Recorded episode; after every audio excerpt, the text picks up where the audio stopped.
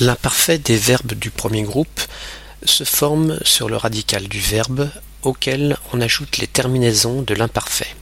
Exemple terminer, terme étant le radical.